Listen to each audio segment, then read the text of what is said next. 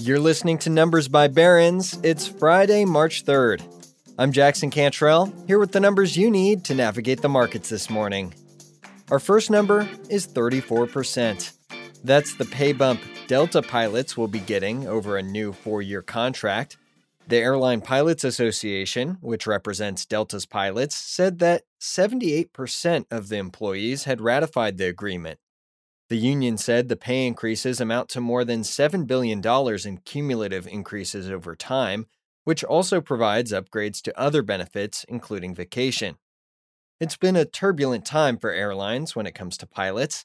Many airlines and pilot unions have undergone contentious contract negotiations as demand for air travel has picked up following the peak of the COVID 19 pandemic. Inflation has contributed to demands for pay increases, while airlines have been trying to limit costs. The latest agreement between Delta and ALPA has been a long time coming. Negotiations began back in 2019 and entered federal mediation the next year. And Delta isn't the only company that had a hard time reaching an agreement. In light of the news, American Airlines Group released a statement saying it hoped to reach its own agreement soon. The next number up is $8.3 billion. That's the sales Macy's reported for its fourth quarter, a profit of $1.88 a share. That beat analysts' expectations and went against the department store's own warning that earnings would fall at the low end of its guidance.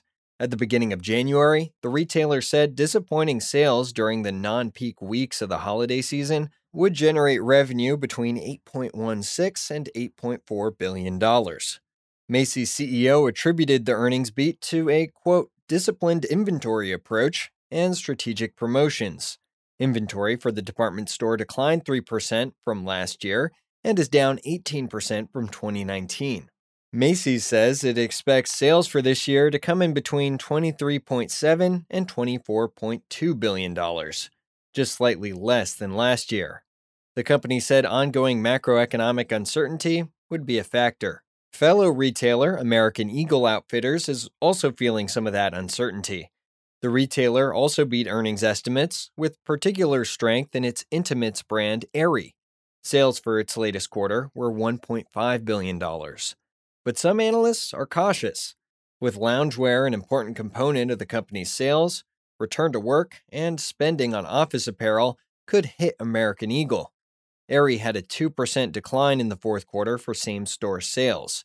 Still, the company said it expects same store sales will turn positive as soon as the current quarter, and said that they will be positive for the year. Our last number is 50. That's how many basis points, that is, 0.5 percentage points, mortgage rates have jumped over the past month. It's a bad sign for the housing market heading into the typically busier spring season. A leading gauge of buyer demand hit a 28 year low last week. That's according to the Mortgage Bankers Association. The group said the seasonally adjusted measure of applications for a loan to purchase a home fell 6% from the previous week.